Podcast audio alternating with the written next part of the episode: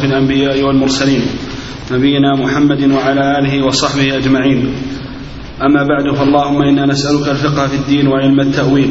قال الإمام البخاري رحمنا الله وإياه باب الصلاة من الإيمان. وقول الله تعالى وما كان الله ليضيع إيمانكم يعني صلاتكم عند البيت.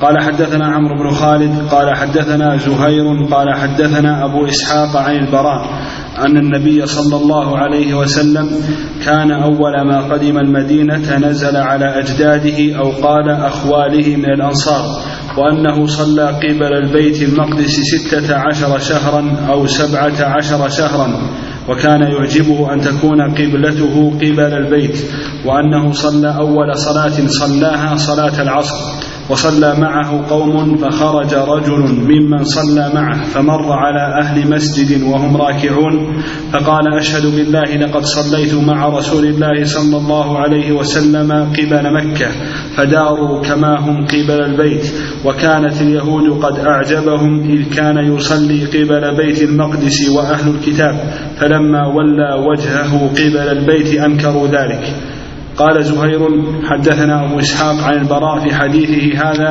أنه مات على القبلة قبل أن تحول رجال وقتلوا فلم ندر ما نقول فيهم فأنزل الله تعالى وما كان الله ليضيع إيمانكم.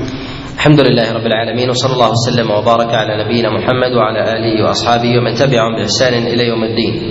قول المصنف في هذا الباب باب الصلاة من الإيمان هو نظير ما تقدم إشارة إلى أن العمل من الإيمان. أن العمل من الإيمان.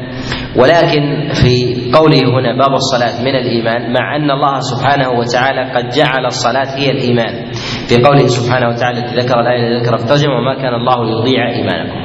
يعني أن الله سبحانه وتعالى قد جعل الصلاة من الإيمان وليست الإيمان كله. وهذا ظاهر ترجمة المصنف رحمه الله. وذلك لوجود أعمال أخرى أيضا تشارك الصلاة تشارك الصلاة في في هذا المسمى وهو الإيمان.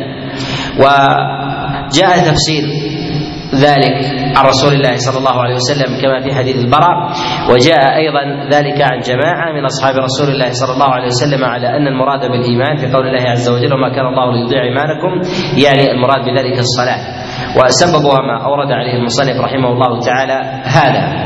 والنبي عليه الصلاة والسلام كان اول أول أول قبلته كانت إلى إلى بيت المقدس وكان يوافق عليه الصلاة والسلام أهل الكتاب من اليهود أنهم كانوا يصلون إلى مسجد المسجد الأقصى وأثاروا ذلك في قولهم إن النبي عليه الصلاة والسلام يخالفنا في أعمالنا وعقيدتنا ثم يستقبل قبلتنا. والنبي عليه الصلاة والسلام كان يحب أن يتوجه إلى المسجد الحرام. فنسخ الله سبحانه وتعالى ما كان عليه من استقباله للمسجد الأقصى إلى استقبال إلى استقبال المسجد المسجد الحرام. وصلاة النبي عليه الصلاة والسلام في ذلك ابتداء لما قدم المدينة في مسجده كان عليه الصلاة والسلام يصلي ستة عشر شهرا أو سبعة عشر شهرا. ونزل ذلك على رسول الله صلى الله عليه وسلم في صلاة في صلاة العصر. نعم. قال رحمه الله باب حسن إسلام المرء. قال مالك أخبرني زيد بن أسلم أن عطاء بن يسار أخبره أن أبا سعيد وفي هذا الحديث وحديث البراء دليل على أن من تعبد لله بالمنسوخ قبل نسخه كمن تعبد لله عز وجل بالناسخ بعد نسخ المنسوخ. وذلك في الأجر في الأجر سواء. نعم. أن أبا سعيد الخدري أخبره أنه سمع رسول الله صلى الله عليه وسلم يقول إذا أسلم العبد فحسن إسلامه يكفر الله عنه كل سيئة كان زلفها وكان بعد ذلك القصاص الحسنة بعشر أمثالها إلى سبعمائة ضعف والسيئة بمثلها إلا أن يتجاوز الله عنها. هذا الحديث هو حديث أبي سعيد الخدري في في حسن الإسلام. إشارة إلى أن الإسلام يكون حسن ويتباين في درجة الحسن ويكون أيضا الم... ويكون العامل أيضا مسرف على نفسه فلم يحسن إسلامه فلم يحسن إسلامه فيكون الإسلام ضعيف وهذا الدليل على على زيادة الإسلام والإيمان بعمل الإنسان. ويقول العلماء كما أن الإيمان يزيد كذلك أيضا فإن الاسلام فإن الإسلام يزيد أيضا. فالإيمان يزيد والإسلام يزيد بحسب العمل الصادر من الإنسان. بحسب العمل الصادر من من الإنسان. لهذا قال النبي عليه الصلاة والسلام إذا أسلم العبد فحسن إسلامه. يعني بمجرد دخوله الإسلام يتدرج في العمل. وهذا فيه إشارة إلى أن الإنسان أول أول دخوله للإسلام يدخل مقصرا. مقصرا من جهة العمل الظاهر ولقد جاء النبي عليه الصلاة والسلام كما في كما في المسند قال الإسلام العلانية والإيمان السر يعني الإيمان في القلب وكذلك الإسلام علانية يكون الإنسان الإنسان أول دخول الإسلام يكون مقصرا بأنه لا يعلم من الأعمال شيء فأو ربما يعمل ويقصر لضعف لضعف الإيمان الجدال. فيبدأ بالزيادة زيادة العمل حتى يكتمل ويحسن إسلامه. وفي قول رسول الله صلى الله عليه وسلم يكفر الله عنه كل سيئة كان زلفا. يعني أن الله جل وعلا يفرق بين الإسلام الحسن وبين الإسلام مع الريب. المسلم الذي يسلم مع الريب والشك هذا لا يكفر الله جل وعلا له ما زلف من سيئاته التي كان عليها. وأمارة ذلك أن الإنسان إذا كان على على كفر وكان على إسراف. كالإنسان الذي كان الذي يكون على النصرانية يكون على عقيدة النصرانية ويكون على جملة من الكبائر. من هذه الكبائر ربما يشرب الخمر أو يسرق أو يزني أو يغتاب أو نحو ذلك. دخوله في الإسلام مجردا لا يعني أنه أقلع عن الكبائر ولهذا كثيرا من الناس يسلمون ويبقون على ما هم عليه. أو تسلم المرأة وتبقى على تبرجها وسفورها واختلاطها بالرجال وغير ذلك من المحرمات. إذا دخل الرجل أو المرأة في الإسلام وبقي على ما عليه من الكبائر أو الذنوب هذا أسلم ولم يحسن ولم يحسن إسلامه. ولهذا نقول دخوله في الإسلام لا يكفر ما كان عليه في الجاهلية مما أصر عليه في الإسلام. وما جعل النبي عليه الصلاة والسلام في صحيح الإمام مسلم من حديث عمر في قول رسول الله صلى الله عليه وسلم الإسلام يهدم ما قبله والهجرة تهدم ما قبلها والحج يهدم ما قبله. المراد بهدم الإسلام لما قبله لما كان عليه الإنسان ثم انسلخ منه بالكلية. ثم انسلخ منه بالكلية إحسانا لما كان لما كان عليه. وأما الكافر إذا دخل في الإسلام وأصبح على ما كان عليه من ذنوب هذا لا يكفر الله عز وجل عنه تلك الذنوب السابقة.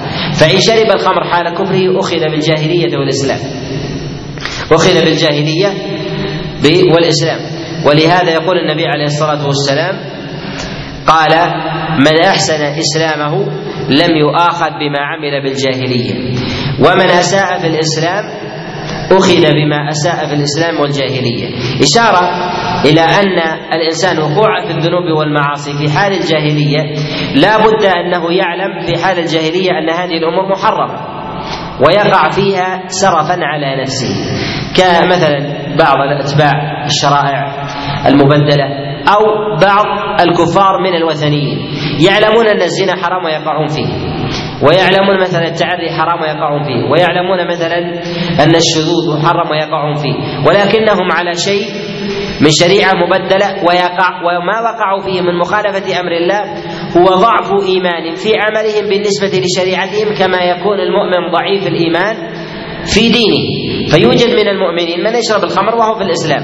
كذلك أيضا يوجد من أهل الكتاب من يخالف ما يجده من محرمات في شريعته المبدلة التي لم يطرأ علي على ذلك الحكم تبديل فخالف فيه الحق فيقع في الإثم لأنه يعتقد أنه حق فوقع في مخالفته. لهذا يؤاخذ بالجاهلية والإسلام ولهذا يقول النبي عليه الصلاة والسلام يكفر الله عنه كل سيئة كان زلفها. يعني مضى عليها قبل ذلك. لهذا نقول إن تكفير الإسلام لما مضى من الإنسان مشروط بحسن الإسلام يعني دخل الإسلام بكل ما فيه. حتى لو وقع الإنسان بعد ذلك. الإنسان يدخل الإسلام ثم يتوب من من الخمر ويتوب من الكذب والزنا والسرقة ونحو ذلك ثم بعد سنة أو سنتين يقع في شرب الخمر. هل هذا يرجع عليه تلك الذنوب؟ لا يرجعها عليه. كحال المؤمن الذي يقع في الكبيرة ثم يتوب منها ثم يقع ثم يقع فيها مرة مرة أخرى. وقوله هنا وكان بعد ذلك القصاص يعني جريان على ما كان على الإنسان في أمر القصاص وهو المكافأة على ما تقدم في ذكر المظالم، تقدم معنا ذكر المظالم فيما يتعلق في حقوق في حقوق بني آدم، وقوله هنا الحسنة بعشر امثالها إلى 700 ضعف والسيئه بمثله إلا أن يتجاوز الله عنها.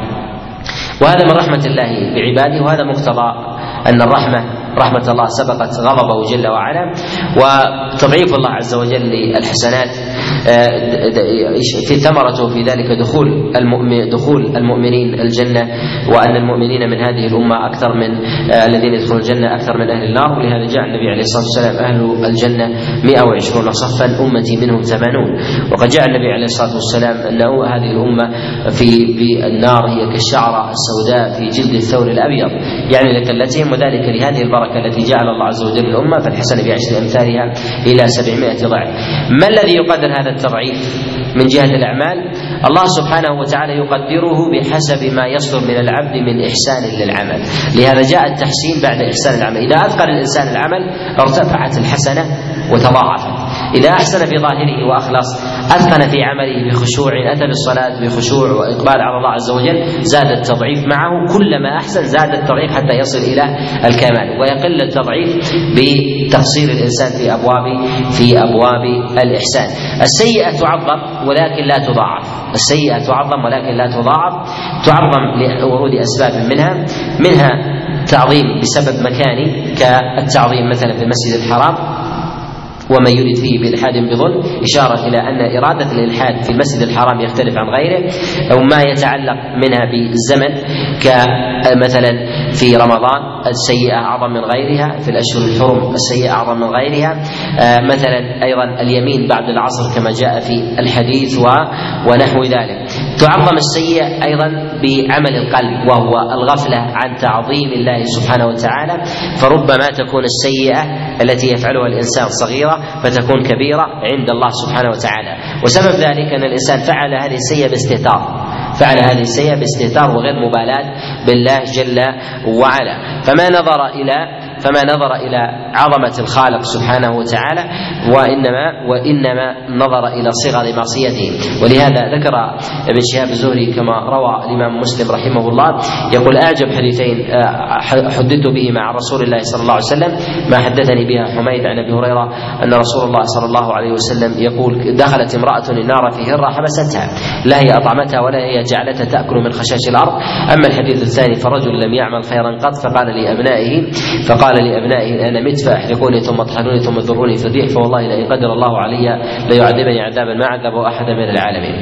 ذاك عذبه الله تلك المرأة بالهرة حبستها وذاك لم يعمل خيرا قط. معنى هذا لم يعمل خيرا قط؟ هل بقي صامتا؟ لا يعني ان ثمة عمل لكنه في الحرام.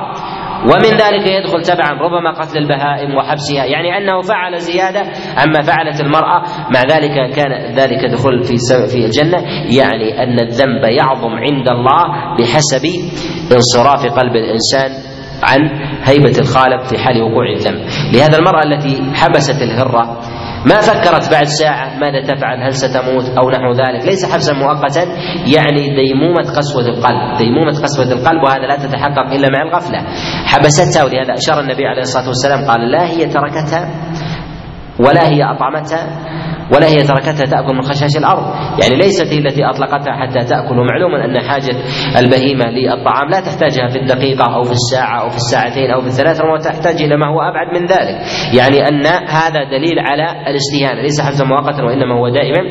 كذلك أيضا فإن آه، ذلك التعظيم يرجع فيه إلى ذات الإنسان من جهة باطنه يرجع إلى ما هو خارج عنه من جهة الزمن ومن جهة ومن جهة المكان. نعم.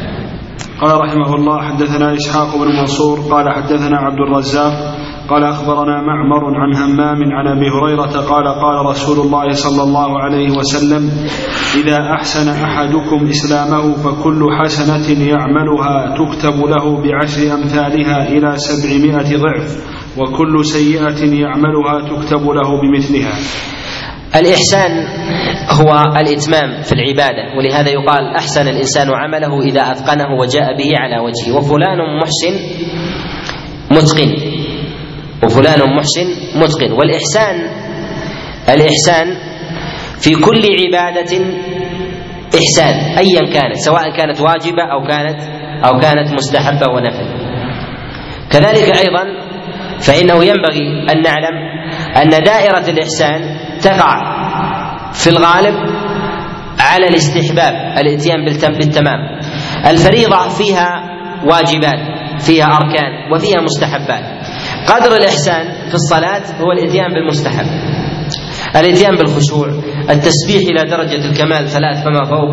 كذلك أيضا القراءة في المطول في مواضع المطول في الأواسط في مواضع الأواسط في القصار في مواضع القصار الإشارة بالسبابة الافتراش التورك آه كذلك أيضا الطمأنينة في الصلاة. ما كان من السنن هذا هو مرتبة الإحسان. هذا هو مرتبة الإحسان.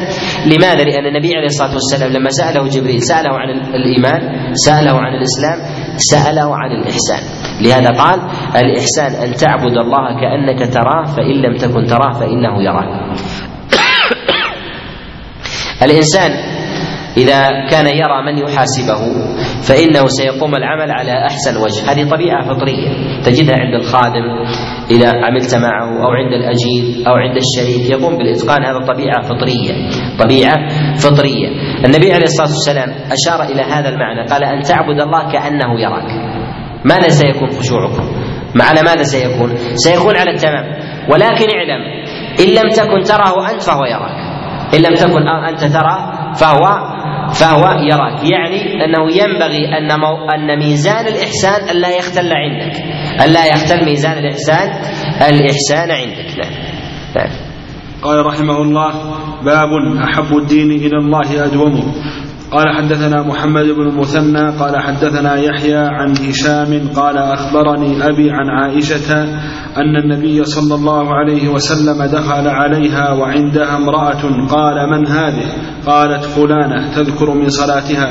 قال مه عليكم بما تطيقون فوالله لا يمل الله حتى تملوا وكان أحب الدين إليه ما داوم عليه صاحبه. في هذا هذه الترجمة في قوله باب أحب الدين إلى الله إلى الله أدومه في هذا إشارة إلى أن مراتب الدين تتفاوت وإذا تفاوت تفاوت من جهة أثرها على الإنسان من جهة قوة عمله وقوة إيمانه وكذلك إسلامه وقصوره. والنبي صلى الله عليه وسلم حينما قال ما قال مه عليكم بما تطيقون فوالله لا يمل الله. حتى حتى تملوا. النبي صلى الله عليه وسلم أشار إلى أن الطاقة ينبغي أن تكون بطاقة الإنسان لا على أصل التشريع لا على أصل التشريع. وهذا هو المقياس الشرعي. الإنسان من الناس من هو ضعيف من هو ضعيف. ويتكلف إذا جاء بالقدر التام من أمر الدين من أمر الدين. فنقول إن هذا قد جاء بشيء يمله فينبغي له أن يأخذ أن يأخذ من الدين بالقصد أن يأخذ من الدين بالقصد. ومن الناس من يطيق التمام وقصده في ذلك أن ياتي بالتمام. طبعا بعيدا عن مسألة التشهي وإنما عما كان في ذات الإنسان عما كان في ذات الإنسان لهذا ينبغي للإنسان أن يعلم أن أن مقامه من جهة القوة والإتيان بالدين كما شرعه الله وما يطيقه البدن وما يطيقه وما يطيقه البدن. لهذا النفوس لها إقبال وإدبار وكذلك الأجساد فيها قوة وضعف فينبغي للإنسان أن ينظر إلى إلى ذلك. النفوس المتجردة من الحق حينما تقبل عليه ينبغي أن تساس وأن يبدأ معها بالتدرج شيئا فشيئا ولا يبدأ بالأعلى حتى لا تمل وتضعف وترجع إلى وترجع إلى إلى إلى الوراء. وهذا وهذا معلوم. أن يسوء أنه ينبغي للإنسان أن يسوس نفسه كما يسوس صاحب الخيل الخيل. يسوسها من جهة تربيتها يبدأ بالتدرج شيئا فشيئا. إذا كان مقصر في قيام الليل يبدأ يصلي بركعتين ثم يستمر عليها ثم يصلي بعد ذلك أربع ثم بعد ذلك ست ثم بعد ذلك ثمان حتى يصل إلى درجة التمام. وأما إذا ابتدأ بالأعلى بعد انقطاع سيرجع إلى ما كان عليه لأن النفوس تمل ولا تقبل الأعلى ثم تثبت عليه وإنما تتدرج وتصل إلى الأعلى. لهذا جاءت الشريعة حتى تتوطن النفوس. جاءت أولا الفرائض وما كان ثمة كانت سنن. وما كانت سنن مقدرة. ثم جاءت السنن شيئا فشيئا. ثم تباينت من جهة تأكيدها. ثم جاء تباينت من جهة من جهة تأكيدها. وفي قوله وفي قول النبي عليه الصلاة والسلام من هذه؟ إشارة إلى أنه يجوز للمرأة أن تدخل بيت زوجها من تشاء من من أهلها ومعارفها وأصحابها وإلا لما سأل رسول الله صلى الله عليه وسلم من غير إذن زوجها من غير إذن زوجها ولهذا قال رسول الله صلى الله عليه وسلم من هذه؟ ولو عرفها لما سأل لما سأل عنها. وينبغي للزوجة أيضا ألا تدخل من النساء في دارها إلا أن من تعلم أو يغلب على ظنها أن زوجها لو علم بها لرضي ولو لم يعلم بعينها. ولو لم يعلم بعينها. وفي قوله قالت فلانة تذكر من صلاتها. وفي هذا أنه لا حرج على المرأة أن تذكر لزوجها أيضا أحوال النساء لتستفتي أو تعرف أحوالهن. وقول النبي عليه الصلاة والسلام آه، مه وهي كلمة تضجر عليكم بما تطيقون فوالله لا يمل الله حتى تملوا. المراد بالملل ونسبته إلى الله عز وجل ذلك من باب المقابلة وهو وهو من من الصفات الخبرية من الصفات من الصفات الخبرية. الصفات الخبرية يجوز للإنسان أن يذكرها على على سبيل على سبيل المقابلة ولهذا يقول الله جل وعلا ويمكرون ويمكر الله الله يستهزئ بهم فاليوم ننساهم. يعني يكون النسيان لك في مقابل نسيان وهذا من باب من باب المقابلة في في الجزاء وهذا كذلك أيضا في غير هذه المعاني هل للانسان أن يولد شيئا من ذلك؟ نقول لا حرج عليه أن يولد ما لم يستقبح المعنى ما لم يستقبح المعنى. فإن هذا فإن هذا مما لا حرج لا حرج معه. وقوله وكان أحب الدين إليه ما داوم عليه صاحبه المراد بالمداومة هنا أن يداوم الإنسان آه، على عمل ولو كان قليلا خير من الكثير الذي ينقطع. لماذا كان القليل أفضل؟ لأن العبرة بالخواتيم. فيختم لك على قليل خير دائم خير من أن يختم لك على قديم كثير على قديم كثير. فالعمل الذي تؤديه هذه السنة ثم تنقطع عنه ولا يأتي بعده وتمر عليك سنوات ثم يختم لك على عدم هذا أقل مرتبة من أن يختم لك بخير قليل. فلو تصلي عاما تاما الليل كاملا أهون وأقل من أن تصلي طول عمرك بركعتين.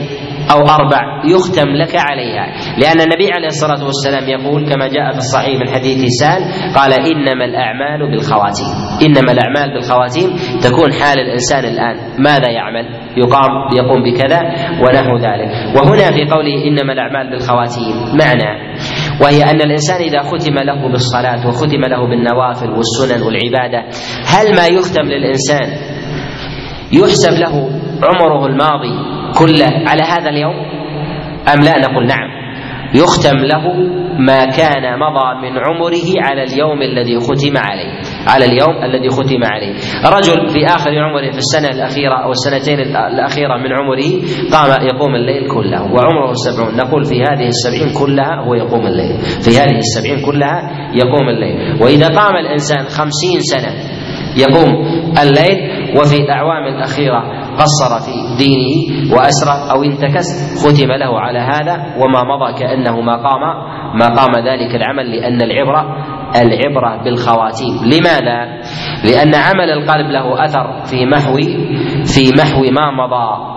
وما مضى من إنسان مما أخلصه. إذا قصر الإنسان غالبا فيه غالبا فيه وكان ثمة السبب غير الأسباب الشرعية أو غير الأسباب القدرية التي قدر الله عز وجل على الإنسان إشارة إلى عدم القناعة وهو شعبه من النفاق بما مضى من الإنسان لهذا كثير من الذين ينتكسون عن الحق يندمون في الحق الذي فعلوه قبل ذلك والعياذ بالله. ما يفعلون من إكثار من عبادة وصلاة وصيام. أما ما يطرا على الإنسان من كبر بعض الناس يكون كبير. وينشط في حال نشاطه فجاء من الأسباب القدرية مرض أو إجهاد فبلغت السبعين بلغت الثمانين بلغت التسعين وكبر فخفت خف من جهة الصلاة وضعف نظره من جهة قراءة القرآن والتعبد لله ونحو ذلك. نقول فضل الله عز وجل في ذلك أنه في حال مرضه أجره كما كان في السابق فضلا عما كان بعد وفاته. ولهذا النبي عليه الصلاة والسلام يقول كما جاء في صحيح من حديث أبي موسى يقول إذا مرض العبد أو سافر كتب الله له ما يعمل وهو صحيح مقيم. والهرم مرض والكبر مرض وما يأتي على الإنسان. لهذا الإنسان الذي يقرأ مثلا في يقرأ في المصحف ويديم ثم أصيب بالعمى. أصيب بالعمى. فلم يستطع فلم يستطع القراءة ولا يحفظ شيء من القرآن. يختم له على ما كان عليه قبل العمى وكأنه يقرأ المصحف كل يوم. إلى أن يختم عليه وهو على هذا الأمر وهذا فضل الله. كذلك أيضا الشخص الذي يكون على عبادة ثم جن في يوم أو أصبح أصبح أصبح مختلس العقل أو أو صار عليه حادثا واختل عقله وفقد وفقد أهلية في التكليف. نقول انتهى أجله في هذا الموضع وما كان عليه يحاسب على ما هو على ما هو عليه في آخر في آخر أيامه ولهذا نعلم قيمة الثبات على الحق والمداومة عليه. ولهذا النبي عليه الصلاة والسلام حينما أمر من سأله الثقفي قال قل لي في الإسلام لا أسأل عنه أحدا بعدك قال قل آمنت بالله فاستقم. يعني استقم على ما أنت عليه لعل المنية تأتيك على على هذا الأمر فيختم لك بهذا بهذا الأمر. نعم. قال رحمه الله باب زيادة الإيمان ونقصانه. وقول الله تعالى وزدناهم هدى ويزداد الذين آمنوا إيمانا. وقال اليوم أكملت لكم دينكم فإذا ترك شيئا من الكمال فهو ناقص. قال حدثنا مسلم بن إبراهيم قال حدثنا هشام قال حدثنا قتادة عن أنس عن النبي صلى الله عليه وسلم. هنا في قول المصنف رحمه الله باب زيادة الإيمان ونقصانه. استدل بجملة من الآية وقد تقدم معنا هذا الإشارة إلى زيادة الإيمان في قوله وزدناهم هدى اليوم ويزداد الذين آمنوا إيمانا. في قوله سبحانه وتعالى اليوم أكملت لكم دينكم وأتممت عليكم نعمتي. الدين قبل كماله هو كامل بحق أهله. ومن مات من أصحاب رسول الله صلى الله عليه وسلم قبل كمال الدين هم على دين تام. ومن اختارهم الله عز وجل على شيء من العبادة حتى قبل فرض الشرائع فإن هؤلاء على دين تام. ومن توفي قبل أن تفرض الصيام أو يفرض الحج ولم يحجوا هم على دين تام على ما هم عليه يخاطبون من الشريعة. وفي قوله سبحانه وتعالى اليوم أكملت لكم دينكم. يعني من نزل عليه الخطاب فدينه كامل على هذا النحو. وتقصيره في هذه الأحكام تقصير في دينه تقصير في دينه. فمن قصر في شيء من الأحكام قد قصر في شيء من الكمال. نعم. عن أنس عن النبي صلى الله عليه وسلم قال يخرج من النار من قال لا إله إلا الله وفي قلبه وزن شعيرة من خير ويخرج من النار من قال لا إله إلا الله وفي قلبه وزن برة من خير ويخرج من النار من قال لا إله إلا الله وفي قلبه وزن ذرة من خير. قال أبو عبد الله قال أبان قال حدثنا قتادة قال حدثنا أنس أنس عن النبي صلى الله عليه وسلم من إيمان مكان من خير.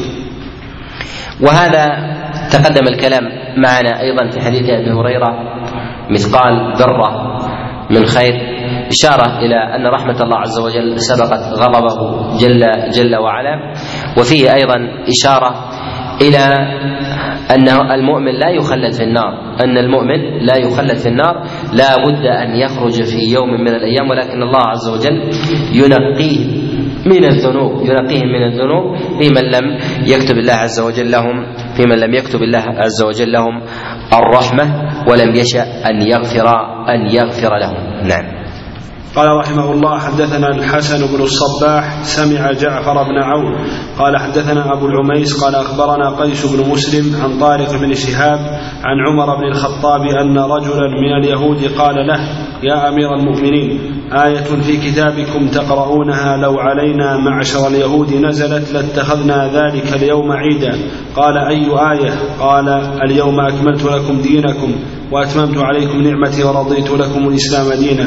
قال عمر قد عرفنا ذلك اليوم والمكان الذي نزلت فيه على النبي صلى الله عليه وسلم وهو قائم بعرفة يوم جمعة. في هذا في هذا إشارة إلى حسد حسد اليهود لهذه الأمة. وهم أيضا من أعلم الناس بفضائل هذه الأمة وادراكا أيضا لما خصها الله عز وجل بهذه الخصائص. وكذلك فإن معرفتهم في هذه الآية وقولهم لعمر بن الخطاب في خلافة عمر آية في كتابكم لو علينا أنزلت معشر اليهود إشارة إلى أنهم يقرؤون القرآن ويعلمون ما في معانيه ولكن منعهم من القبول قبول الحق والإذعان له هو منعهم من ذلك هو هو الكبر والحسد وهذه الآية هي من أعظم الآيات التي أنزلت على هذه الأمة فيها تمام الشريعة وفيها أيضا تتضمن حفظ هذا الدين إلى قيام الساعة. كما في قول الله سبحانه وتعالى إنا نحن نزلنا الذكر وإنا له لحافظون. هذا الدين الكامل محفوظ من أن يبدل أو يغير أو يزاد في كلام الله عز وجل شيئا ما ليس ما ليس منه وهذا أعظم الفضل. لهذا نقول إن من أعظم آي القرآن قول الله جل وعلا اليوم أكملت لكم دينكم والآية الأخرى إنا نحن نزلنا الذكر وإنا له لحافظون. هذه من أعظم آيات القرآن. وذلك أن تعطينا برهان أن ما في أيدينا محفوظ لا يمكن أن يطرأ عليه تبديل. ما يطرأ عليه تبديل. ومن ظن أن فيه حرف زائد في كلام الله أو حرف ناقص فقد كفر بالله سبحانه وتعالى. و ولا خلاف في ذلك عند عند أئمة أئمة الإسلام. وهنا سمى الدين تاما باعتبار نزول الآية وما بعدها. باعتبار نزول الآية وما وما بعدها. كذلك أيضا بالنظر إلى الحال السابقة فإن الحال اللاحقة تامة والحال السابقة منفردة كاملة قبل مجيء ما لحق ما لحق لها. نعم. قال حد قال رحمه الله باب الزكاة من الإسلام وقوله عز وجل وما أمروا إلا ليعبدوا الله مخلصين له الدين حنفاء ويقيموا الصلاة ويؤتوا الزكاة وذلك دين القيمة قال حدثنا إسماعيل قال حدثني مالك, مالك بن أنس عن عمه أبي سهيل بن مالك عن أبيه أنه سمع طلحة بن عبيد الله يقول جاء رجل إلى رسول الله صلى الله عليه وسلم من أهل نجد ثائر الرأس يسمع دوي صوته ولا يفقه ما يقول حتى دنا فإذا هو يسأل عن الإسلام فقال رسول الله صلى الله عليه وسلم خمس صلوات في اليوم والليلة فقال هل علي غيرها؟ قال لا إلا أن تطوع. قال رسول الله صلى الله عليه وسلم وصيام رمضان. قال هل علي غيره؟ قال لا إلا أن تطوع. قال وذكر له رسول الله صلى الله عليه وسلم الزكاة. قال هل علي غيرها؟ قال لا إلا أن تطوع. قال فأدبر الرجل وهو يقول والله لا أزيد على هذا ولا أنقص. قال رسول الله صلى الله عليه وسلم أفلح إن صدق. في هذا الحديث أو ما ترجم عليه المصنف رحمه الله في قوله باب الزكاة من الإسلام. هذا فيه ما تقدم من دلالات أن العمل من الإيمان أيا كان سواء كان صلاة أو كان أو كان زكاة أو كان صياما أو كان قياما. كل ذلك من الإيمان إشارة إلى زيادة الإيمان زيادة الإيمان ونقصانه. وكذلك أيضا كما أن الإيمان يزيد فإنه فإنه ينقص ويسلب بسبب عمل الإنسان بسبب عمل الإنسان وتقصيره في هذا.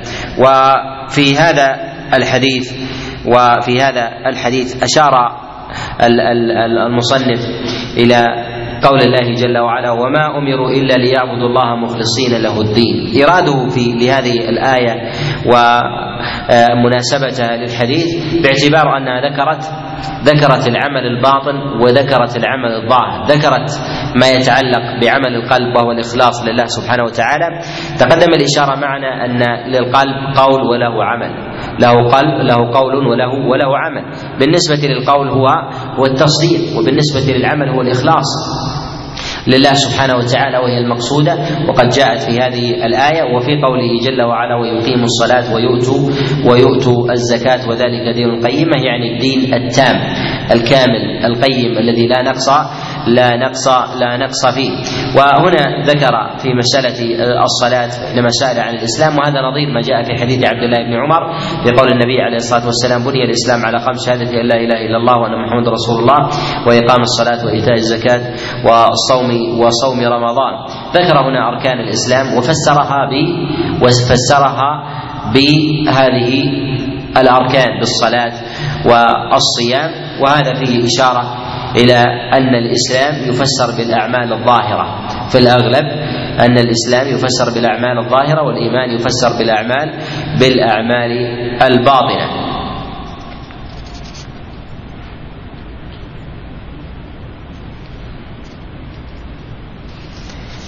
نعم. قال رحمه الله باب اتباع الجنائز من الإيمان. قال حدثنا أحمد بن عبد الله بن علي المنجوفي. قال حدثنا روح قال حدثنا عوف عن الحسن ومحمد عن أبي هريرة أن رسول الله صلى الله عليه وسلم قال من اتبع جنازة مسلم إيمانا واحتسابا وكان معه حتى يصلى عليها ويفرغ من دفنها فإنه يرجع من الأجر بقيراطين كل قيراط مثل أحد ومن صلى عليها ثم رجع قبل أن تدفن فإنه يرجع بقيراط تابعه عثمان المؤذن قال حدثنا عوف عن محمد عن أبي هريرة عن النبي صلى الله عليه وسلم نحوه. هنا أراد أن يذكر المصنف أيضا الأعمال النوافل والطاعات المستحبات أنها أيضا من الإيمان تزيد إيمان العبد وتنقصه أيضا وهذا فيه أيضا دليل على أن الزيادة للإيمان تكون بالطاعات النوافل وتكون أيضا النقص يكون بالنوافل. وليس النقص بمجرد ارتكاب المحرمات وترك الواجبات بل ينقص الإيمان أيضا بنقص الطاعات والنوافل. وقوله هنا من اتبع جنازة مسلم ايمانا واحتسابا هذا خاص بجنازة أهل الإسلام بخلافه بخلاف غيره بخلاف بخلاف غيره. ومن تبع جنازة غير مسلم لا يثاب على ذلك. لا يثاب لا يثاب على ذلك. وأما ما جاء النبي عليه الصلاة والسلام في جنازة غير المسلم هو القيام لها. هو القيام لها تعظيما للموت لا تعظيما للميت. ولهذا لما قام النبي عليه الصلاة والسلام لجنازة مشرك قالوا قال رسول الله صلى الله عليه وسلم إن للموت إن للموت لفزع. وجاء في رواية أليست أليست نفسا؟ يعني أي ليست نفسا تموت. و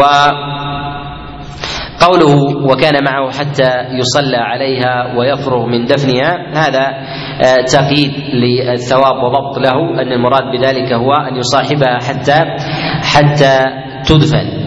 فإنه يرجع من الأجر بقراطين كل قراط مثل أحد. هناك من الناس من يصلي على الجنائز ولا ولا يتبعها وهذا وهذا له قراط.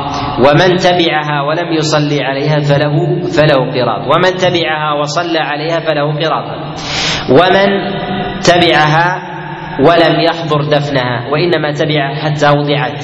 فهذا يقصر من ثوابه بقدر قصور عمله. فهذا يقصر من ثوابه بقدر قصور عمله. لماذا؟ نقول اولا لأن هذا مقتضى زيادة الإيمان بورود شيء من العمل. والله عز وجل لا يضيع عمل عامل منكم من ذكر أو أو أنثى. كذلك أيضا فإن الشارع إنما شرع حضور الجنازة حتى تدفن لسبب المؤانسة والتعزية. فإن الحضور حتى الحضور حتى تدفن لها أثر على الميت بالدعاء فإن الإنسان إذا حضر ذلك لا أثر على الميت بالدعاء عليه واستغلاله والنظر والتأمل في حاله. وربما رق قلب الإنسان فاستغفر ودعا له وتحقق ذلك للميت ولها أثر على أهله بأن يصبروا والا يجزعوا ولها أثر أيضا على الزائر من جهة زيارته وهذا كله أثر على إيمانه من جهة قربه من الآخرة. ولهذا يقول النبي عليه الصلاة والسلام كنت نهيتكم عن زيارة القبور ألا فزوروها فإنها تذكر الآخرة. وجاء بزيادة وتزهد في الدنيا. تزهد في الدنيا. إذا الزيارة زيارة القبور واتباع الجنائز لها أثر على الميت ولها أثر على أهله ولها أثر على على الزائر أيضا. وتعلق الإنسان بالله وتزيد إيمانا. نعم. قال رحمه الله باب خوف المؤمن من أن يحبط عمله وهو لا يشعر. وقال إبراهيم التيمي ما عرضت قولي على عملي إلا خشيت أن أكون مكذبا. وقال ابن أبي مليكة أدركت ثلاثين من أصحاب النبي صلى الله عليه وسلم. وهذا إشارة إلى أنه ينبغي للمتعبد وينبغي للصالح أن يقرن ما لديه من عبادة ما لديه من عبادة ويعملها بما لديه من علم. ما لديه من علم. وإذا وجد بون بين العلم الذي لديه والعلم محله القلب وهو تصديقه بهذا الشيء وبين عمله إذا وجد بون فليعلم أن فيه شعب من النفاق بقدر البون الذي لديه. ولهذا ولهذا يقول سفيان رحمه الله يقول ما ازداد الرجل علما فازداد من الدنيا قربا إلا ازداد من الله من الله بعدا. لهذا المعادلة في ذلك أن الإنسان كلما ازداد من العلم ينبغي أن يزداد من الخشية. وإذا ازداد من الإيمان ينبغي أن يزداد من الخشية ولازم الخشية العمل. وكلما كثر علمه ويقينه بالله وقل عمله فليعلم أن فيه فيه نفاق. ولهذا يقول إبراهيم التيمي رحمه الله ما عرضت قولي على عملي إلا خشيت أن أكون مكذبا. إلا خشيت أن أكون أن أكون مكذبا. ولهذا العالم بالله هو الذي يخشاه. هو الذي يخشاه. ويقول سفيان يقول كلما ازددت علما ازددت حزنا. ولو لم أعلم لكان ايسر أيسر لحزني يعني الإنسان كلما ازداد من العلم خشي الله سبحانه وتعالى ووجل ووجل منه ونظر في حكمه العظيمة فكان ذلك أعظم لاعتباره. نعم. وقال ابن أبي مليكة أدركت ثلاثين من أصحاب النبي صلى الله عليه وسلم. كلهم يخاف النفاق على نفسه. ما منهم أحد يقول إنه على إيمان جبريل وميكائيل. لهذا الذي يأمن من, من في عمله ويقبل ويغلب ظن آه، أن عمله مقبول ونحو ذلك هذا هذا في الغالب أن فيه تقصير في إيمانه. وإحسان الظن بالله عز وجل شيء. والأمن من مكر الله شيء. لهذا ينبغي للإنسان أن يحسن الظن بالله سبحانه وتعالى والا يأمن من مكر الله. والأمن من مكر الله أن الإنسان يقع في الإسراف والمعاصي ويغلب جانب الرحمة. وأما بالنسبة احسان الظن بالله أن الإنسان يأتي بالطاعات ويغلب جانب قبول هذه الطاعات من الله مع عدم وجود ضدها من المعاصي. الذي يأمن من مكر الله هو غالبا في جانب المعاصي والذنوب. يقع في الذنوب ويسر على نفسه ويأمن من مكر الله. أما الذي يحسن الظن بالله هو الذي يأتي ويعمل الطاعات ويجتنب السيئات ويحسن الظن بالله أن الله سيقبل منه ذلك العمل. هذا هذا موضع إحسان العبد بربه سبحانه وتعالى. والصحابة عليهم رضوان الله تعالى كانوا أكثر الناس خوفا من النفاق. والنفاق كما تقدم بيانه هو الفرق بين الباطن والظاهر. الفرق بين الباطن والظاهر أن يضمر الإنسان أن يضمر الإنسان شرا ويظهر خيرا. وما يكون من بون في الإنسان من يقين وعلمه يخالف عمله فهذا شعبة شعبة من النفاق. لهذا ينبغي الإنسان أن يتقلل منه قدر وسعه وإمكانه. وأعظم ما يتقلل به الإنسان هو بعبادة السر. عبادة السر هي التي تطهر عبادة العلن. لهذا يكثر. كل عبادة يفعلها في العلن فليبحث عن عبادة من جنسها في السر. إذا كان يصلي إذا كان يصلي في العلانية كثير فعليه أن يخص عبادة السر بشيء خفية لماذا؟ تطهر العلانية. إذا كان يتصدق علانية وينفق يمنى ويسرى ويتحدث الناس عليه أن يجعل نصيبا للسر. إذا كان يقرأ القرآن أمام الناس ونحو ذلك ويسمعه القريب والبعيد عليه أن يخص السر أيضا بشيء من من قراءة القرآن ويكثر من ذلك حتى يطهر تطهر عبادة السر عبادة العلانية وما يطرا عليها. ولهذا يقول حذيفة لما سئل عن النفاق قال أتصلي إذا خلوت؟ قال نعم. قال اذهب فما جعلك الله منافقا. وتقدم معنا هذا. ويذكر عن الحسن ما خافه إلا مؤمن وما ولا أمنه إلا منافق. والخوف لا يعني وقوعه في الإنسان. خوفه إيمان. وأمنه نفاق. خوفه إيمان. ولهذا ينبغي للإنسان أن يأخذ بالحزم والحزم أمارة أمارة على اليقظة. وكذلك الخوف من من مما لا يخطر في بال بال الإنسان. ولهذا الكفار يحسبون أنهم يحسنون صنعا ولكنهم تفاجؤوا بعذاب الله سبحانه وتعالى لأنهم ما توقعوا. لهذا ينبغي الانسان أن يوجل وأن يتوقع السوء وأن يغلب أيضا إحسان الظن بالله جل وعلا. نعم. وما يحذر من الإصرار على النفاق والعصيان من غير توبة لقول الله تعالى ولم يصروا على ما فعلوا وهم يعلمون. وما يقابل هؤلاء هم الذين يأمنون من مكر الله. الذين يقعون في المعاصي ويصرون عليها ويحسنون الظن بالله فهؤلاء الذين يأمنون من مكر الله لأنهم علموا الإثم ومتاؤوا نعم. قال رحمه الله حدثنا محمد بن عرعرة قال حدثنا شعبة عن زبيد قال سألت أبا وائل عن المرجئة فقال حدثني عبد الله أن النبي صلى الله عليه وسلم قال سباب المسلم فسوق وقتاله كفر. نعم. قال أخبرنا قتيبة بن سعيد قال حدثنا إسماعيل بن جعفر عن حميد عن أنس قال أخبرني عبادة بن الصامت أن رسول الله صلى الله عليه وسلم خرج يخبر بليلة القدر فتلاحى رجلان من المسلمين فقال إني خرجت لأخبركم بليلة القدر وإنه تلاحى فلان وفلان فرفعت وعسى أن يكون خيرا لكم التمسوها في السبع والتسع والخمس.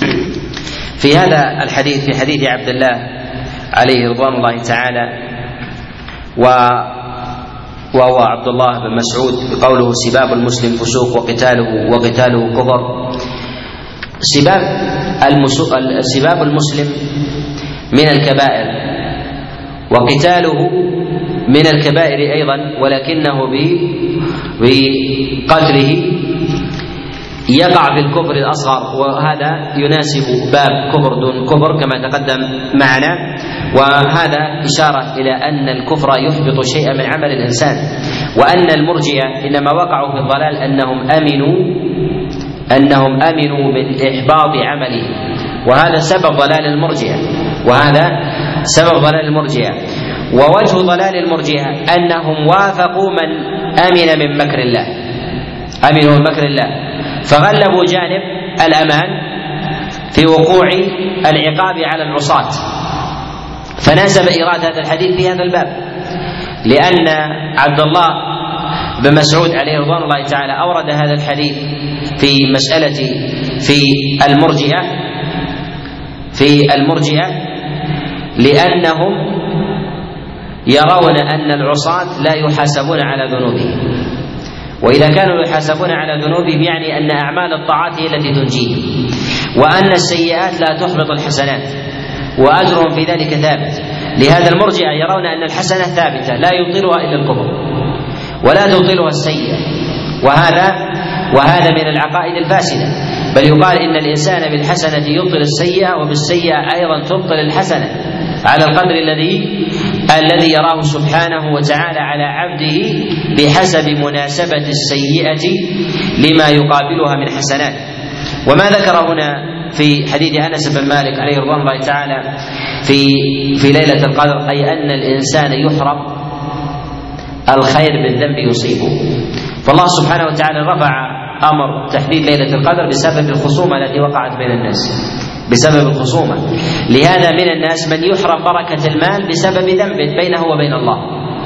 وربما يحرم رضا والده ووالدته أو رضا زوجه بسبب ذنب بينه وبين الله. ولهذا النبي عليه الصلاة والسلام لما خرج إلى إلى أصحابه ليخبرهم بليلة القدر. بليلة القدر فقال إنه تلاحى فلان وفلان فرفعت وعسى أن يكون خيرا لكم. هذا فيه جملة من الفوائد منها أن ما يقع على الإنسان من حرمان ينبغي أن يربطه بالذنب. كذلك أيضا فيه من المسائل أن الأمة قد تحرم بعمومها الخير بسبب أفراد. ولهذا الإخبار بليلة القدر لا يتعلق بهذين الاثنين يتعلق بأمة محمد. ويتعلق على الأقل بالمجتمع الذي كان في زمن النبي عليه الصلاة والسلام من أهل المدينة وغيرهم. مع ذلك رفع الاخبار بليلة القدر والسبب في ذلك هو تلاحي اثنين. وهذا يؤكد الأخذ على يد على يد السفهاء وأصحاب الفساد، لماذا؟ لأن ذلك يمنع يمنع الخير على الأمة وكذلك أيضا من المسائل في هذا الحديث أنه ينبغي الإنسان إن وقع في شر أو تسبب ذنبه بشر أن يحسن الظن بالله أن ذلك خيرا له أيضا. ولهذا قال وعسى أن يكون خيرا. وعسى أن يكون خير. يعني أن الله عز وجل يريد بالأمة خير ويريد بالرجل خير وإن كان رفع عنه خيرا وهذا من إحسان الظن بالله وهو من وجوه التوبة والإيمان. أي أن الإنسان إذا نزلت به مصيبة يعلم أنها بذنب ولكن يقول من باب الإيمان أن هذا أراد الله بي خيرا وهو إيقاظ القلب والرجوع إلى الحق فيربط حتى العقوبة ويجعلها خيرا وهذا من إحسان الظن بالله وأما الانسياق خلف الذنوب والاستمرار على ذلك وعدم ربط ذلك بالله فهذا فهذا مما حذر منه رسول الله صلى الله عليه وسلم وهو الآمن من مكر من مكر الله.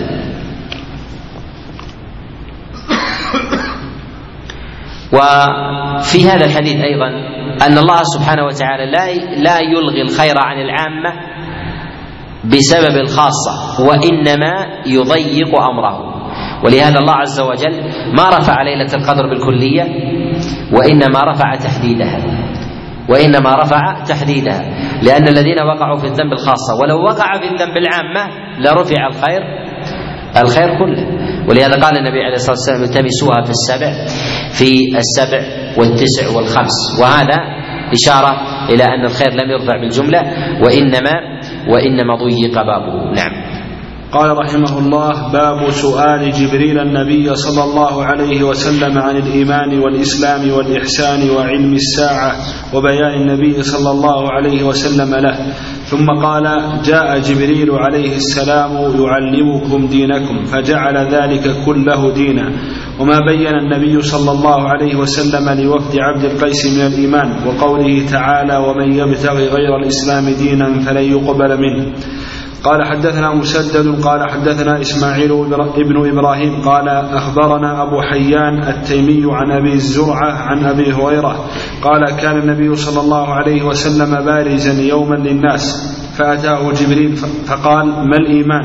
قال الإيمان أن تؤمن بالله وملائكته وبلقائه ورسله وتؤمن بالبعث. قال ما الإسلام؟ قال الإسلام أن تعبد الله ولا تشرك به وتقيم الصلاة وتؤدي الزكاة المفروضة وتصوم رمضان. قال ما الإحسان؟ قال أن تعبد الله كأنك تراه فإن لم تكن تراه فإنه يراك. قال متى الساعة؟ قال ما المسؤول عنها بأعلم من السائل وسأخبرك عن أشراطها. إذا ولدت الأمة ربها وإذا تطاول رعاة الإبل الكهم في البنيان. في خمس لا يعلمهن إلا الله ثم تلا النبي صلى الله عليه وسلم إن الله عنده علم الساعة الآية. ثم أدبر فقال ردوه فلم يروا شيئا فقال هذا جبريل, هذا جبريل جاء يعلم الناس دينهم. قال أبو عبد الله جعل ذلك كله من الإيمان.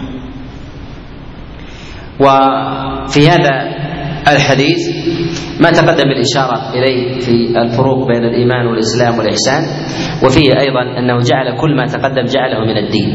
جعله جعله من الدين جعل الإسلام والإيمان والإحسان كلها كلها من الدين. وفي هذا أيضا في إتيان جبريل إلى رسول الله صلى الله عليه وسلم وسؤاله فيه جواز أن يسأل العالم غيره حتى يتعلم من كان من كان حاضرا. وفيه أيضا جواز التصنع للمصلحة أن يتصنع الإنسان الجاهل أن يتصنع الإنسان الجاهل حتى يفهم حتى يفهم غيره. وفيه أيضا جواز التمثل. جواز التمثل بشخصية شخص أو نحو ذلك. ولهذا جبريل جبريل جاء متمثلا بصورة بصورة رجل إلى رسول الله صلى الله عليه وسلم. وفيه أيضا أيضا إجابة الرجل العالم لعالم يعلم والمقصود غيره. ولهذا العالم ربما يخاطب غيره والمقصود لم يبين والمقصود لم يبين سواء من العامة أو من الأفراد أو أو نحو أو نحو أو نحو ذلك. وفي هذا إشارة أيضا إلى أن علم أشراط الساعة والأمارات من الدين من الدين الذي ينبغي أن يضبط ولهذا جعل ذلك كله من الدين. فمعرفة التاريخ ومعرفة أشراط الساعة وأحوال الأمم اللاحقة وكذلك السابقة كل ذلك كل ذلك من الدين. وتقدم معنا أقسام القرآن أنه قصص وأخبار وقصص وأخبار وأخلاق وعقائد وأحكام. نعم. قال رحمه الله باب. قال حدثنا إبراهيم ابن حمزة قال حدثنا إبراهيم ابن سعد. عن صالح عن ابن شهاب عن عبيد الله بن عبد الله أن عبد الله بن عباس أخبره قال أخبرني أبو سفيان أن هرقل قال له سألتك هل يزيدون أم ينقصون؟ فزعمت أنهم يزيدون وكذلك الإيمان حتى يتم وسألتك هل يرتد أحد سخطة لدينه بعد أن يدخل فيه؟ فزعمت أن لا وكذلك الإيمان حين تخالط بشاشته القلوب لا يسخطه أحد. هذا فيه ما يتضمن في مسألة زيادة الإيمان ونقصانه وفيه إشارة أنه كلما كثر أهل الإيمان زاد الإيمان فمع العدد يزيد وهذا أمر الجماعة الذي أمر رسول الله صلى الله عليه وسلم به والإنسان إلى الحق مع أخيه أقرب منه منفردا منه منفردا وهذا وهذا في الأغلب وأراد المصنف رحمه الله بإرادة هذا الحديث إشارة إلى زيادة الإيمان ونقصانه وأن هذا موجود أيضا حتى حتى في بني في بني إسرائيل. موجود في بني إسرائيل في مسألة زيادة الإيمان زيادة الإيمان ونقصانه. نعم. قال رحمه الله باب فضل من استبرأ لدينه. قال حدثنا أبو نعيم قال حدثنا زكريا عن عامر قال سمعت النعمان بن بشير يقول سمعت رسول الله صلى الله عليه وسلم يقول الحلال بين والحرام بين وبينهما مشبهات لا يعلمها كثير من الناس. فمن اتقى المشبهات استبرأ لدينه وعرضه ومن وقع في الشبهات كراع يرعى حول الحمى يوشك أن يواقعه. ألا وإن لكل ملك حمى ألا إن حمى الله في أرضه محارمه. ألا وإن في الجسد مضغة إذا صلحت صلح الجسد كله وإذا فسدت فسد الجسد كله ألا وهي القلب. وذكر المصنف رحمه الله فيما سبق ما يزيد الإيمان من الطاعات وما ينقص الإيمان من المعاصي والتفريط بترك الواجبات. أراد رحمه الله أن يبين في مسألة المتشابهات أنها أيضا لها أثر في إيمان العبد. أنه كلما أكثر الإنسان من الوقوع في المتشابهات فإن ذلك سيجريه على الحرام حتى ينقص إيمانه من حيث من حيث لا يشعر. ولهذا ذكر حينما بين الحلال بين والحرام بين وتقدم في ذلك مسألة الواجبات من الاركان وغير ذلك هي من الأمور البينة وثمة قدر في ذلك بين الحلال والحرام وهي وهي المتشابهات التي ينبغي الإنسان أن يقلع عنها وتقدم معنا مسألة الخوف والرجاء والمحبة وينبغي الإنسان أن يتوسط بين بين الخوف والرجاء على الدوام ويكون ذلك ممتطيا للمحبة وهذا له أثر في ذلك في مسألة من اتقى الشبهات فقد استبرأ لدينه وعرضه. الشبهات الشبهات نسبية. قد تكون شبهات لديك لكنها محكمة عند غيرك. لهذا ينبغي الانسان في حال الشبهات أن يسأل غيره. فسالوا على ذكر إن كنتم لا تعلمون. وقال النبي عليه الصلاة والسلام إنما شفاء العي السؤال. فينبغي للإنسان إن جهل شيئا من أحكام الدين أن يعلم أن جهله ذلك دليل على عدم علمه وعدم علمه لا يعني عدم العلم بها عند غيره. فينبغي أن يسأل. وإذا تردد الأمر المتشابه الإنسان لا يدري حلال أو حرام اختلف فيه العلماء فينبغي أن يغلب جانب الاحتياط لدينه لأن النبي عليه الصلاة والسلام يقول فمن اتقى الشبهات فقد استبرأ لدينه وعرضه تقدم معنا مسألة الاستبراء للعرض وهل الإنسان إذا ترك المحرم خشية أن يقع الناس في عرضه هل هذا هل هذا هل هذا جائز وليس بجائز؟ ذكرنا جوازه وكذلك أيضا في تمثيل النبي عليه الصلاة والسلام كالراعي يرعى حول الحمى وهذا من ضرب الأمثلة في بيان في بيان الحق. وليفهم الناس. قوله ألا إن في الجسد مضغه إذا صلح صلح الجسد كله وإذا فسد فسد الجسد كله. إشارة إلى أهمية القلب والذي به يعي الإنسان. فينبغي الإنسان أن يهتم بالأعمال القلبية أكثر من الأعمال الظاهرة. ولهذا يقول النبي عليه الصلاة والسلام كما جاء في حديث أبي هريرة إن الله لا ينظر إلى صوركم ولا إلى أجسامكم وإنما ينظر إلى القلوب التي في الصدور. نعم. قال رحمه الله باب أداء الخمس من الإيمان. قال حدثنا علي بن الجعد قال أخبرنا شعبة عن أبي جمرة قال كنت أقعد مع ابن عباس يجلسني على سريره فقام فقال أقم عندي حتى أجعل لك سهما من مالي. فأقمت معه شهرين ثم قال إن وفد عبد القيس لما أتوا النبي صلى الله عليه وسلم قال من القوم أو من الوفد؟ قالوا ربيعة. قال مرحبا بالقوم أو بالوفد غير خزايا ولا ندامة. فقالوا يا رسول الله إنا لا نستطيع أن نأتيك إلا في الشهر الحرام وبيننا وبينك هذا الحي من كفار مضر فمرنا بأمر فصل نخبر به من وراء نخبر به من وراءنا وندخل به الجنة وسألوه عن الأشربة فأمرهم بأربع ونهاهم عن أربع أمرهم بالإيمان بالله وحده قال تدرون ما الإيمان بالله وحده؟ قالوا الله ورسوله أعلم. قال شهادة أن لا إله إلا الله وأن محمدا رسول الله وإقام الصلاة وإيتاء الزكاة وصيام رمضان وأن تعطوا من المغنم الخمس ونهاهم عن أربع عن الحنتم والدباء والنقير والمزفت وربما قال المقير وقال احفظوهن وأخبروا بهن من وراءكم. مناسبة هذا الحديث في الترجمة ظاهرة وذلك النبي عليه الصلاة والسلام جعل من إعطاء الخمس الإيمان. جعله جعله إيمانا. وهذا الحديث فيه جملة من المسائل وهو ما يتعلق بأبي جمرة مع عبد الله بن عباس أنه قدعه وكان طالبا عنده يتعلم منه فأجلسه وأكرمه وكان يضرب له شيئا من ماله. شيئا من ماله. فجلس عنده مدة شهرين وأخذ منه جملة من الحديث وقد روى معه شيئا روى عنه شيئا من ذلك في الصحيحين وغيرهما. وفي هذا أيضا حرص أصحاب رسول الله صلى الله عليه وسلم من وفد عبد قيس أنهم كانوا يأتون جماعات وأحياء وقبائل و و و وقرى إلى رسول الله صلى الله عليه وسلم يسألونه. وفي هذا أيضا أنه ينبغي لمن لمن زاره أحد أن يسأله ممن هو وممن جاء ومن أي بلد جاء. وهذا حتى يتألف الإنسان القلب بخلاف بخلاف عدم سؤاله. وذلك أنه ربما الإنسان ربما الإنسان ينحرج من طلب شيء ونحو ذلك وحينما بادره بالسؤال عنه ونحو ذلك فيخرج ما لديه من سؤال أو علم أو كذلك أيضا ما لديه من حاجة. وإذا وجد جفوة ممن ممن زاره فإنه ربما يحجم عن كثير من الحق الذي الذي أراده. وهذا هذا إضافة إلى استحباب معرفة أحوال الناس وقبائلهم وأجناسهم وبلدانهم وأعراقهم ونحو ذلك.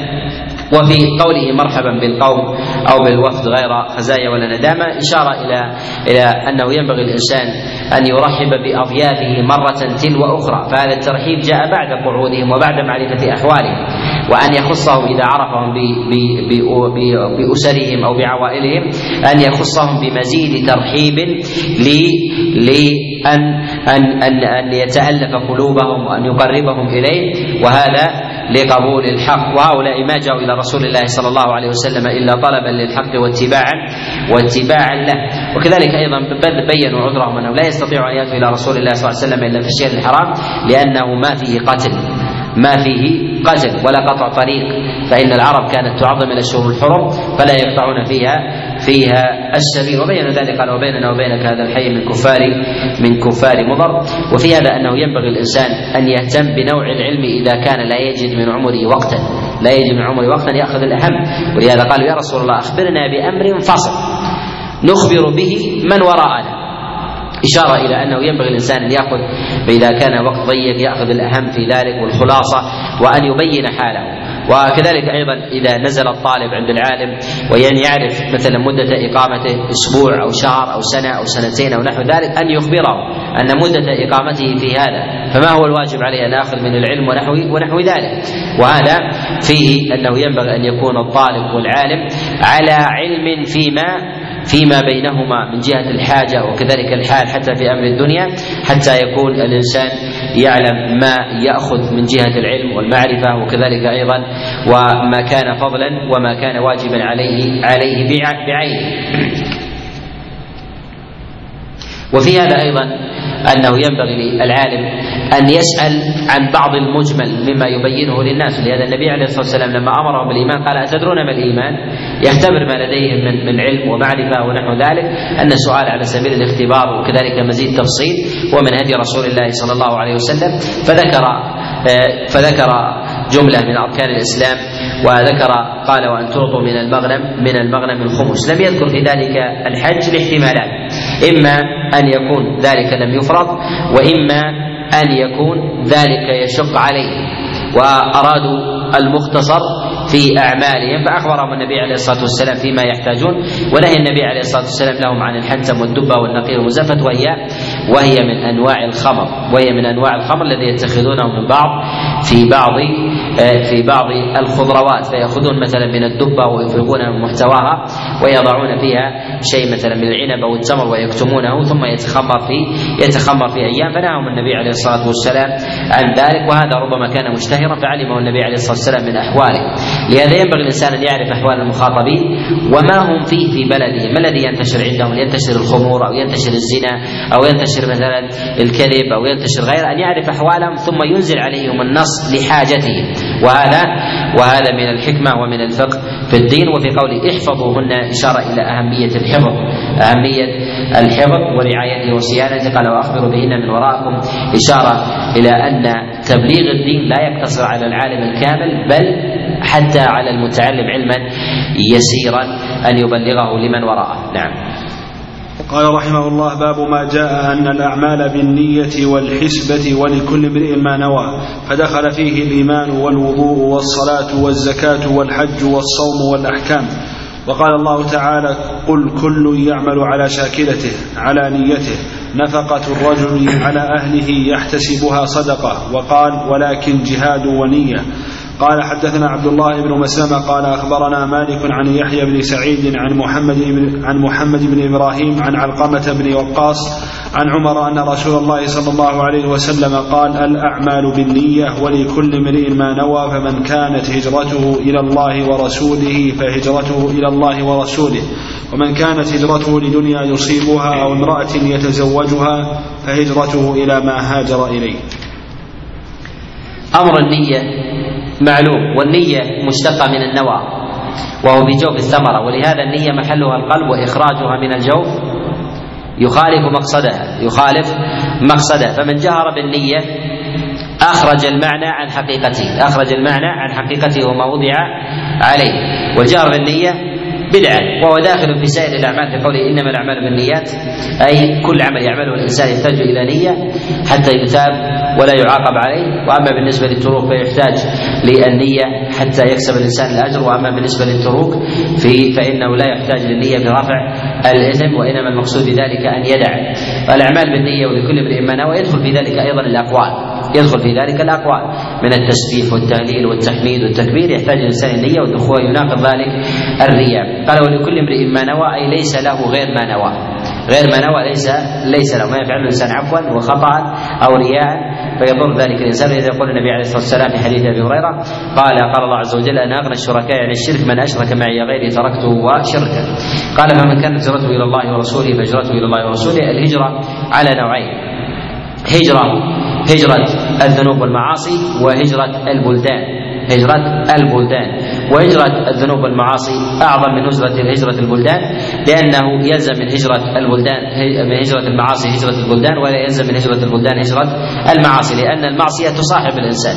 قد يكون الإنسان مرتكبا لكبيرة وهو وسط مؤمنين لهذا نقول أنه ينبغي الإنسان أن يقلع عن عن النوعين.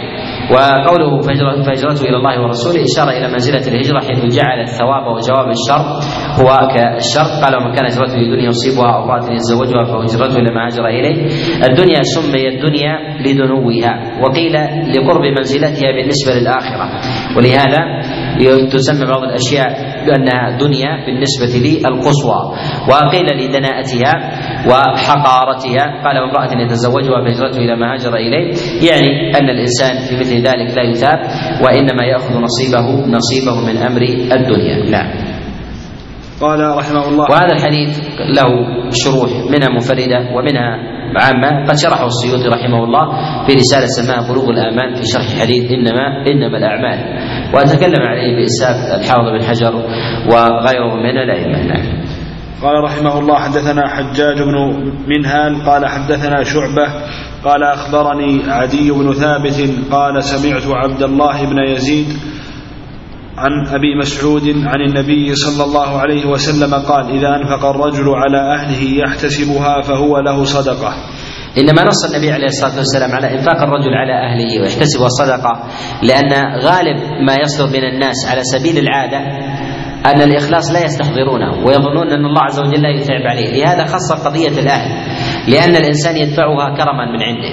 ما تتشوف لديه النفوس في الغالب تغيب جانب النية. وما يدفعه الإنسان من غير تشوف نفس يستحضر النية. لأن النية هي التي التي تخرج. هي هي التي تخرج. لهذا النبي عليه الصلاة والسلام قال حتى في العكس ما تهواه أنت أخلص فيه حتى تذاب تثاب عليه. لهذا الإنسان الذي يستروح الطاعات ويرتاح لها ويحب مثلا يذهب إلى مكة ويعتمر كل شهر أو كل أو كل شهرين أو يذهب مثلا إلى زيارة أقاربه. يجد متعة وراحة بصلة الأرحام والاجتماع ونحو ذلك. نقول تثاب على هذا فقط أخلص ولو ولو ارتحت في ذلك. لهذا ينبغي الإنسان أن يغلب جانب النية حتى فيما يفعله الإنسان في أمور العادات وما يتحبب إليه من جهة النفس. نعم. قال رحمه الله حدثنا الحكم بن نافع قال أخبرنا شعيب عن الزهري قال حدثني عامر بن سعد عن سعد بن أبي وقاص أنه أخبره أن رسول الله صلى الله عليه وسلم قال إنك لن تنفق نفقة تبتغي بها وجه الله إلا أجرت عليها حتى ما تجعل في في امرأتك. وهذا النفقة عامة حتى ما كان في البهائم فإنه في كل كبد رطبها أجر فإذا كان هذا في البهائم فبني آدم من باب أولى. ففي بني آدم باب أولى ينبغي الإنسان أن يحتسب وفي هذا الحديث ما تقدم من حديث أبي مسعود. نعم. قال رحمه الله باب قول النبي صلى الله عليه وسلم الدين النصيحة لله ولرسوله ولأئمة المسلمين وعامتهم. وقوله تعالى إذا نصحوا لله ورسوله. الدين النصيحة يعني مجموعه وكله هو النصيحة. والمراد بالنصح هو الخلوص. هو الخلوص وتمحض الشيء. وللإنسان فإن هذا الحديث وقال النبي عليه وسلم الدين النصيحة قد وصله الإمام مسلم رحمه الله في كتاب صحيح الحديث تميم الداري وقوله إذا نصحوا لله ورسوله أي أخلصوا العمل لله عز وجل وأيضا كان عملهم الذي يبادرون فيه لغيرهم كان عن صدق وإخلاص وكذلك حبا بوفاء الناس والإتيانهم وإتيانهم بالخير. نعم. قال رحمه الله حدثنا مسدد قال حدثنا يحيى عن إسماعيل قال حدثني قيس بن أبي حازم عن جرير بن عبد الله قال بايعت رسول الله صلى الله عليه وسلم على إقام الصلاة وإيتاء الزكاة والنصح لكل مسلم. وهذا فيه منزلة النصح. منزلة النصح. لهذا النبي عليه الصلاة والسلام جعل يبايع عليه. وإذا بايع النبي عليه ينبغي أن تكون بيعة المسلمين أيضا لحكامه أن يكون أيضا على النصح والنصح لهم ولغيرهم ببيان الحق. وذلك أن الأمة إذا غاب عنها معنى التناصح ظلت وبقي الخطأ وانتشر. لهذا ينبغي للمسلم ألا يجرد بيعة يبايعها على السمع والطاعة مجردا بل والنصح. وفيه إشارة أيضا هذا إذا كان من النبي عليه الصلاة والسلام فإنه لغيره من باب أولى. والنبي عليه الصلاة والسلام هو المعصوم. وقول النبي عليه الصلاة والسلام والنصح لكل مسلم وهذا شامل لجميع الخلق مهما كانت منزلتهم. النبي عليه الصلاة والسلام النبي عليه الصلاة والسلام يعان من أصحابه ولهذا يقول رسول الله صلى الله عليه وسلم ما من نبي إلا وله بطانتان بطانة تاملوا اللفظ بطانة تأمره بالمعروف وتنهى عن المنكر نبي بطانة تأمره بالمعروف وتنهى عن المنكر هل يعقل هذا؟ هذا إذا كان في مقام النبي فكيف سلطان أو أمير؟ فكيف يترفع عن هذا؟ يجب عليه أن يؤمر بالحق ابى أو لم يأبى وهذا من البطانة التي ينبغي للإنسان أن يتوجه بها خلوصا لله سبحانه وتعالى لوالي أو لعالم أو لصديق أو لجار أو لقريب أن يتمحض له بالنصيحة والصدق. فإذا كان هذا الأمر يتوجه من بطانة لنبي فإنها لمن دونه من باب من باب أولى. لهذا النبي عليه الصلاة والسلام كان يبايع على هذا الأمر. وفيه إشارة إلى تحقق أمرين أن الحق لا يثبت إلا بأمرين. بالدعوة إلى الحق الوارد والنهي عن المخالف له. النهي عن المخالف النهي عن المخالف لا. الحقائق لا تثبت إلا إلا بشيئين. ببيان الحق والنهي عن ضده. فإذا اختل هذا الميزان تسلل شيء من هذا إلى هذا فاختلط الحق بالباطل. فاختلط الحق بالباطل. لهذا نقول إن مسألة النصيحة هي كحال السياج الذي يفصل بين الحق الحق والباطل. نعم. قال رحمه الله حدثنا أبو النعمان قال حدثنا أبو عوانة عن زياد بن علاقة قال سمعت جرير بن عبد الله يقول يوم مات المغيرة بن شعبة قام فحمد الله وأثنى عليه وقال عليكم باتقاء الله وحده لا شريك له والوقار والسكينة حتى يأتيكم أمير فإنما يأتيكم الآن ثم قال استعفوا لأميركم فإنه كان يحب العفو. ثم قال أما بعد فإني أتيت النبي صلى الله عليه وسلم قلت أبايعك على الإسلام فشرط علي والنصح لكل مسلم فبايعته على هذا ورب هذا المسجد إني لناصح لكم ثم استغفر ونزل. في هذا الحديث أنه ينبغي لأهل العقل والعلم في حال فزع الناس ونزول مصائب بهم كموت السلطان أو ورود ثورات أو نحو ذلك أن يقوم أهل العلم ويسكنوا الناس. ويسكن الناس. ولهذا جرير بن عبد الله لما مات المغيرة قام بتسكينهم قال عليكم بالسكينة. لماذا؟